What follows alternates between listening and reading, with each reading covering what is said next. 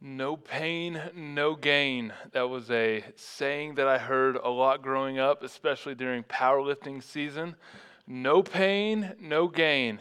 Powerlifting practice was way too early, 5:45 in the morning, but I was absolutely terrified of our coach, and so I made sure I was there about 5:30 every morning. Our coach was a big man. He was, still very dear to me this day. About 350 pounds, all muscle, of course. Not an ounce of fat on him. No, it was a good mix, but 350 pounds of sheer intimidation. The funny thing about this coach is that his voice didn't necessarily match his body, and so he called me Biggin. I wasn't the biggest on the team for whatever reason. That's just the name he wanted to call me. But whenever he said it, he'd say, "Come on, Biggin. Come on, Biggin." And this guy is an NFL defensive tackle-sized human being whose voice did not quite match the way he looked. And so anytime it came time for a big lift, I had to get a bunch of weight up. Squat, deadlift, bench press, whatever it was, I always heard, no matter where I was at, either at practice or in a powerlifting meet, "Come on, Biggin, let's go, Biggin." And I knew I had one thing to do, and that was to move a bunch of weight. No pain, no gain.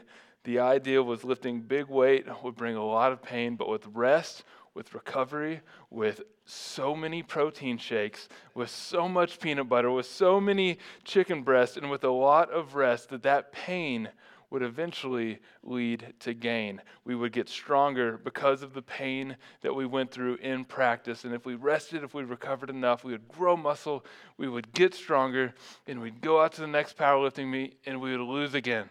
But we would look really good doing it. I think this is exactly where we're at in this letter from Peter to the Christians that are dispersed all over, and that is that without pain, there is no gain. And we see that today. We're kind of continuing today as a part two of where we left off last Sunday. This Sunday, 1 Peter 1, verses 6 through 12. So if you have your Bibles, go ahead and turn there. I believe we have a page number for you, 1014. I don't have them memorized. Don't worry. That was just lucky. No pain, no gain. 1 Peter 1, 6 through 9, "In this you rejoice, though now, for a little while, if necessary, you have been grieved by various trials, so that the tested genuineness of your faith, more precious than gold that perishes, though it is tested by fire, may be found to result in praise and glory and honor at the revelation of Jesus Christ. Though you have not seen him, you love him. Though you do not now see him, you believe in him and rejoice with joy that is inexpressible and filled with joy, obtaining the outcome of your faith, the salvation of your souls." Our first point this morning, if you are taking notes, I would encourage you to do so. There's so much gold within these 6 scriptures. Our first point this morning, there is joy in the trials. There is joy in the trials. In just verse 6 here, we have so much to cover. "In this you rejoice, though now, for a little while, if necessary, you have been grieved by various trials." And so there's 2 words that we see here. We see rejoice and we see trials. These are 2 words that do not go together very often. When we rejoice, it's because usually we're not going through trials. When we're going through trials, what do? We post about it on Facebook. We want everyone to know about it. This is when we complain. This is when we say, "Woe is me. Everybody look at me. Thoughts, prayers, thank you. Your concern, I appreciate it. Now I can go on with the rest of my life." Trials are something that we want to broadcast, not necessarily how well we're handling them in Jesus, but how much we wish they were over. Rejoice in trials. So how in the world am I supposed to rejoice in the trials that I am going through? How in the world am I supposed to rejoice in the pain and in the suffering that I am experiencing in my life? And in this we see it's because of what we rejoice in. And what we rejoice in is where he says, in this. And so to really get the in this, that is in our salvation. All of that reaches back to verses 3-5 of last week. And so in your trials, rejoice. In your trials, it's going to be okay. In your trials, have hope. Not only hope, but a living hope, because you should be praising God for salvation, because the trials that you're experiencing right now are not forever. They're only for a short time. This life may seem like it is forever, but it's only for a short time. So praise God.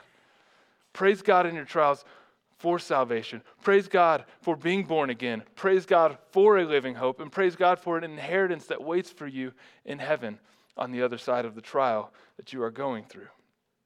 But it doesn't just say that. It says, though now for a little while, comma, if necessary. And so there's an idea here that trials are necessary, that the trials that we go through in life are needed. And we also see that it is for a little while. So suffering from these trials is seasonal. If you are going through a trial this morning, congratulations. It's only seasonal. Hold true to Jesus. Let God sustain you through it, and you will get out of it. If you are not going through a trial this morning, it's probably because you just got out of one. And if you're not going through one, you didn't just get out of one, then prepare yourself because you're probably heading into one. Suffering is seasonal. And it will be in season, it will be out of season, but we also see that suffering is not only seasonal, it is, comma, if necessary. So why in the world would trials be necessary? Trials are necessary to us as believers because hard times make real faith. No pain, no gain. We've got more of that coming up. But there is purpose in the pain of trials, and we see that in verses 7-8. So now we rejoice, and we rejoice at what is ahead. So if you're going through a trial, don't wait to rejoice. Don't wait until the other side of the trial to rejoice. Don't wait until the end of this life when the inheritance that we are going to receive through the work of Jesus and salvation is taking place. Celebrate now, because you have been saved, because you are being saved, and because you will be saved at the last day. And then verse 6, continued. It says, you have been grieved by various trials. Various trials. Those of you that have experienced a lot of life, there's no doubt that you have experienced many forms, a variety of trials. There are more trials than there are colors in the rainbow. Trials can be caused by many things. They can be health-related. They can be finance-related. They can be emotion-related. They can be spiritually related. They can be faith-related. This morning, I want us to look at 6 different areas that we can go through trials in our lives. And I think this is kind of this is something that we can kind of graduate into. So here at the beginning, this is pretty surface level. If you just started following Jesus, these are the things that you will experience when trials come your way. The longer you follow Jesus, you will experience more trials. The more that you mature in Jesus, the more you grow in your walk with him, you will experience things that are a little bit deeper down this list. And so 6 types of trials and sufferings for believers. The first one is discipline and the natural consequences of sin. Revelations 3:19 says, those whom I love, I reprove and discipline. So be zealous and repent. There are so many trials that we will go through in life that are a consequence due to sin in the world. There's so many trials that we will go through that it will be a consequence of our sin. There's so many trials that we will go through that will be a consequence of somebody else's sin. But we will go through trials because of sin without a doubt. This will happen. And some of the trials, like I said, will be on us.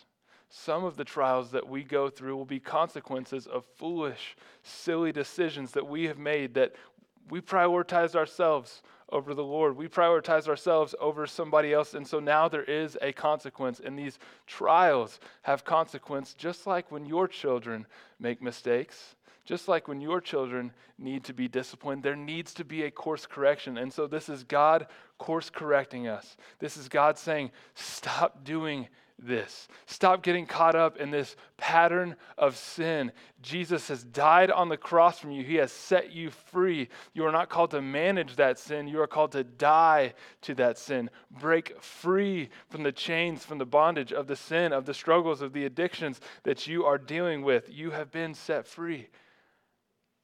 But because you have dealt with them, because there is sin in your life, now there will be consequence. And so there will be course correction, and sometimes that comes when God allows pain in our life. And God allows pain to get our attention, just like a spanking. Hey, I need you to focus up. I need you to look at me. I need you to put that sin down. You do not live that life anymore, and I need you to follow Jesus. I need you to stop looking like you're the old version of you. I need you to start looking like Jesus. You are no longer that person. And so because of the sin in our lives, there is consequence, and that is trials. Now, once we start to deny ourselves, we see that there is self-denial and there is humility, the mark of any Christian. Mark 8:34 says, and calling the crowd to him with his disciples, he said to them, if anyone would come after me, let him deny himself and take up his cross and following me. Picking up your cross meant you were going to die. When we follow Jesus, we are picking up our crosses. We are saying no to any desires of the flesh, anything that we once wanted for ourselves, and we are saying yes fully, wholeheartedly to Jesus. We deny ourselves and we live humble lives. We say no to us. We say yes to the glory of God. And this is hard. And if you have just started following Jesus, you are realizing how hard it is to kill the old you, to put your old ways off and start following Jesus. And what I would say to you is by the strength of the Holy Spirit that now lives inside of you after you accept Jesus as your Savior and you said, I'm going to follow you. Lean on the power of the Holy Spirit. You can absolutely not white-knuckle this. To do that would be to live a legalistic life. Jesus didn't want us to live legalistic, religious lives. He wanted us to live lives that were based on Him and in our relationship with Him. So lean on the power of the Spirit. Keep denying the old you. And as you do, I think what you will experience is this next step, which is spiritual warfare.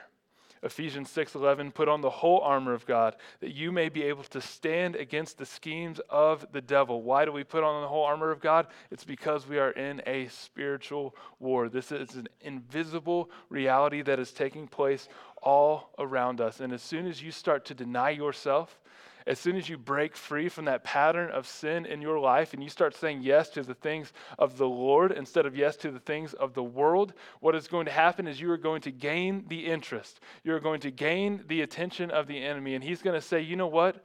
I may not be able to defeat your God, but I can certainly come after you, Christian. I can certainly try to influence you, Christian. And so we put on the full armor of God so that we can be protected against the schemes he has set up against us to try to take us out.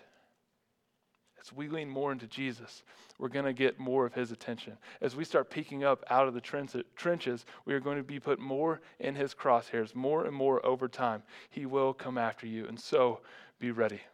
Trials will come through spiritual warfare. And then trials will come through persecution. And this is being targeted by what you say and who you are. 2 Peter 2:3, and in their greed, they will exploit you with false words. Their condemnation from long ago is not idle, and their destruction is not asleep. I think we're at a place as believers in this culture, in this nation, where it is getting harder and harder to stand for what you believe and there not be repercussions from it. I think there probably will be a day where you do not get a job because of the beliefs that you hold, and especially if you stick to those beliefs. I think there will be a day that you don't get the promotion because you stand by what you say you believe at your workplace. I think there will be a day, and I'm not saying this is any time soon, but if you look at history, if you look at patterns in history around the world, this could be sooner than later. I think there will be a day where, as believers, we are denied certain access to certain establishments, certain what we would hold as right within society, persecution has been pretty light on us as believers in this great country. But I think if I read the Bible correctly, and things are only going to get worse, and the heat is only going to be turned hotter against us as believers, especially if we stay true, we should only expect more. We should only expect to be more socially distanced because of the difference within us. And so I think really, if that is you, if you find yourself within this context, I think the book of 1 Peter is really for you. The book of 1 Peter is written to people who have been dispersed because of the persecution against them. Peter, last week, referred to them as exiles, referred to them as aliens. So if we are looking like exiles, that is people that don't live here, it's because we're living in a way of people that don't live here. It's because we look like aliens. We don't look like everyone else that is around here because our home is not here. Our home is just ahead. So stay firm in the faith. It's not going to be easy. Persecution is only going to get harder. And I would say if you're not being persecuted, you might need to ask yourself the question, am I standing firm in the faith? Or am I just being a pushover when it comes to the things that I say that I believe in? There is persecution, and I would say we've experienced it very, very, very, very lightly here in the States, but there is persecution elsewhere in the world. I would say this is extreme persecution. This is being tortured or being killed for what you say or who you are. In Revelation 12:11, it says, and they conquered him by the blood of the Lamb, the enemy, conquered by him. The enemy conquered by the blood of the Lamb, that is the blood of Jesus, the work of Jesus, and by the word of their testimony, for they loved not their lives even unto death. And so, Christian, you have brothers and sisters around the world that are giving their lives for the sake of the gospel. In 2022, over 260 million Christians lived in places where they experienced high, extreme levels of persecution. 4,305 believers were killed because of their faith. They weren't just called out online. They weren't just socially distanced from their friends, from their family. They gave their lives because they believed in this so much. 4,305 believers went to be with the Lord. 1,847 churches and other Christian buildings were attacked. And 3,150 believers were detained without trial, arrested, sentenced, or imprisoned due to their faith. This really kind of brings everything into focus for us. Persecution, pretty light on this side of things, but that's not the case in the rest of the world. And in the rest of the world, what is happening where persecution is extreme for Christianity, the blood of the martyr is seed. We see that the gospel is taking off faster than ever before. 12 Christians follow Jesus, or 12 non-Christians follow Jesus for every one person that gives their life for the Lord in China right now. You see the gospel is taking off. And how does it take off? The same way it always has, in persecution. And so I'm not saying that comfort is the enemy, but I'm saying that comfort is probably keeping us from discomfort. And in discomfort is when Christians really show their true colors. And so know what it is you believe and be ready to stand firm in it. And ask yourself this morning, do a little heart inspection right now. What trials am I going through? If as a believer I'm going to go through trials, what trials am I going through? And where do these trials come from? Do these trials come from the sin in my life? Do these trials come from the sin in other people's lives? Do these trials come from persecution? Do they come from God, and what is He doing in them? Am I experiencing a world that is hostile to the gospel? Am I standing up for my faith, or am I just playing a Christian chameleon? Wherever I go, I'm just changing colors to whatever the scenery is around me. When I'm at work, I'm going to talk like I'm at work. I'm going to live like I'm at work. There's going to be no difference between me and my coworkers, no difference between me and my boss, no difference between me and the people that work under me. when I go to church, I'm going to turn into a chameleon. I'm going to fool them too. I'm going to play the part. I'm going to serve in that role. Or are we the same place here as we are there as we are here, firm in the faith? What do we do with the suffering? What do we do with the trials that we face? Point number 2 this morning, we embrace it. 1 Peter 1:7. So that the tested genuineness of your faith, more precious than gold that perishes, though it is tested by fire, may be found to result in praise and glory and honor at the revelation of Jesus Christ. What we see here is that trials happen for a reason. We are tested through the hard times in our life. There is purpose in the pain. So why is God allowing these trials in our life? Because in trials, we see what our faith is made of. In trials, God sees what our faith is made of. Is our faith real? God says, let's find out. Let's turn up the heat. How real is it? Let's find out. Let's make it a little hotter. And this is not God receiving pleasure from our pain. This is God testing us. This is God saying, okay, you say you believe in me? If you say you believe in me, I have a purpose in this. And my purpose is to make you more like my son.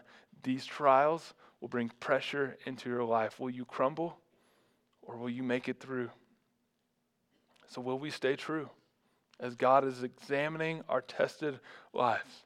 Is our faith genuine? Peter compares our trials to gold. And so if gold gains value based off of how pure that it is and the purity of that gold based off of how hot the temperature gets when you are sifting the impurities off the top of that gold as it is being smithed, how much more important is it that our faith would do the same? See, what they would do to purify gold, they would get all the ore together. They would turn up the heat. It would liquefy all the dirt, all the rocks, all the impurities within that gold. They would rise to the surface, and then they would be swept away off the surface. And then to get more to rise to the top, the temperature would go up even more. It would rise to the surface. And what I read this week, which is so cool when you look at Peter saying exactly what he says here, is that smiths would know that the gold was done being purified when they could look at it and they could see their reflection. I think God is up in heaven and he is looking down at us in our trials, and he is looking at impurities rise to the surface through the pain, through the suffering that we go through, and he is taking the impurities off the top. And when will he be done? Not when he looks down and he sees us, but when he looks down and he sees his own reflection. So what is the purpose of these trials? It is so that we will be formed more into the pattern, more into the image of Jesus. And then he says, those that remain faithful will be rewarded. Those that remain faithful through the trials will be rewarded. It says we will receive glory, praise, and honor when Jesus is revealed. And if you're like me, when you're reading through the Bible and there's anything that seems a little bit man-centered, you have to say, hold up, what's really going on here? Pump the brakes, because we have to remember this is all about Jesus. This is not about us. And so how is it that we can receive honor, we can receive glory, and it still be about him?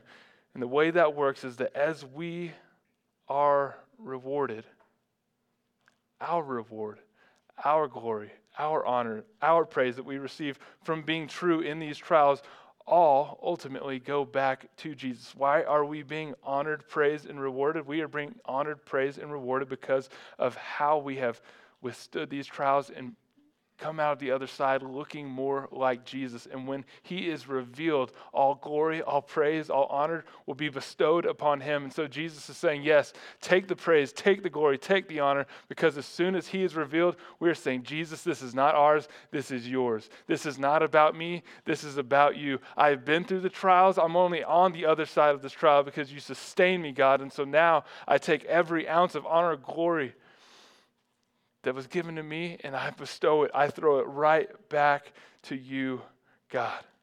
He allows our praise, which brings him praise. So now a little heart inspection before we continue on.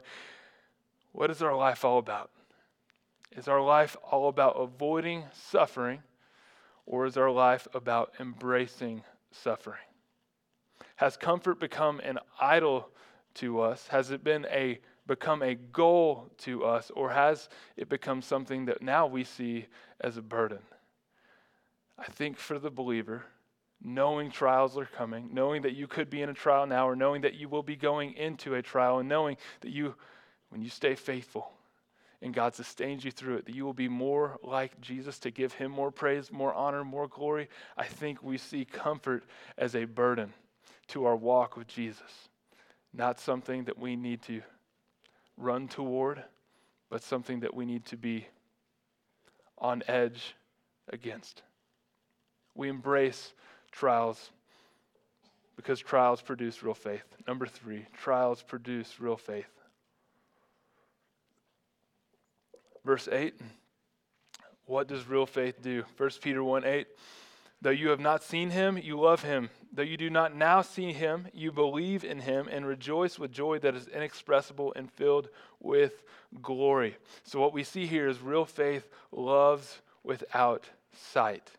Invisible doesn't mean unlovable. Jesus is present with us in the spiritual realm. The Holy Spirit lives inside of us. Jesus is not somebody that we can see physically, but even still, we have hope in Jesus, knowing that he is present, knowing that he is there spiritually in every trial. Invisible also doesn't mean unavailable. Jeremiah 33:3 says, "Call on me and I will answer you." Just because we cannot see him doesn't mean that he is not around, doesn't mean that we do not have access to him. There was a period in mine and Rachel's dating relationship in early college where I lived about 45 minutes away, an hour and a half, sometimes 2.5 hours, depending on traffic. We would go sometimes a week without seeing each other. And it wasn't out of sight, out of mind. It was absence makes the heart grow fonder. And so there's something inside of us as believers where we look forward to seeing Jesus in person, but we also know that he is here with us now, that he is available with us now. And he may not be here in person, but he is always just a prayer away. We can always communicate with him. Absence makes the heart grow fonder. We see that real faith, trust without sight, invisible doesn't mean untrustable. We don't have to see him physically to see the work that he is doing in us. We don't have to see him physically to see the work he's doing in other people. We don't have to see him physically to see the work that he is doing in the church and across the world. There was about 2 years of my life where I cleaned 54 pools a week. I only ever saw 3 of my customers during that 3 year or that 2 year period. But whenever they came home from work, they didn't question whether or not they had a pool guy. They went in their backyard and they saw a pool that had algae in it that now didn't have algae in it. They walked into their backyard and they saw a pool that was filled with leaves, now had 0 leaves in it. They saw the proof that they had a pool guy without ever actually seeing the pool guy. And the same is true for us in Jesus. We look around, we see him at work, not only inside of us, but out and everyone else. And we see that real faith has so much joy that it cannot be expressed. There are no words that can express the amount of joy that we have in salvation in Jesus. Every word falls short. And the joy that we have in Jesus because of salvation doesn't depend on circumstances around us. We were talking about persecution a little while ago. I went on a mission trip to Africa when I was 19, and I met a man who had scars like Heath Ledger had in The Joker, who was cut from the corner of his mouth up until almost his earlobes. And I asked him, as a stupid 19-year-old, "Hey bro, what happened to your face?" And he explained to me what happened to his face was at his wedding, him and his wife got married. They came from a Muslim family. They were the only converts to Christianity within their family. The family tried to poison him. He felt like the Lord prompted him to this, and so they didn't do the toast, which would have killed them. And so it made the family very upset. Their goal was to take these two believers out. Take care of these Christians that turned their back on the family's faith. And the uncle got so upset with him that he went to the groom on the day of his wedding. He held him down and he cut his cheeks right then and there. And he said, if I ever see you again, I'll finish the job. I will kill you. When I met this man, he had not a single bad thing to say about his family. When I met this man, he wasn't cursing them. He wasn't looking down on his situation. His wife and him were struggling to make ends meet. They lived in the most poverty-stricken part of the country. But when I met this man, he was full of joy. Full of so much joy, I could say, hey, bro, what happened to your face? And he didn't punch me. Joy that was inexpressible. In all circumstances, in every trial, we have great joy because we have salvation. 1 Peter 1:9, attaining the outcome of your faith, the salvation of your souls. These trials result in end of days salvation. Again, we have been saved, we are being saved, and we will be saved. And so our love and our trust in this invisible Jesus displays our faith. Our faith in Jesus brings about a real, tangible salvation. And all this to say, what is invisible will become visible. Close up with this, our last point this morning.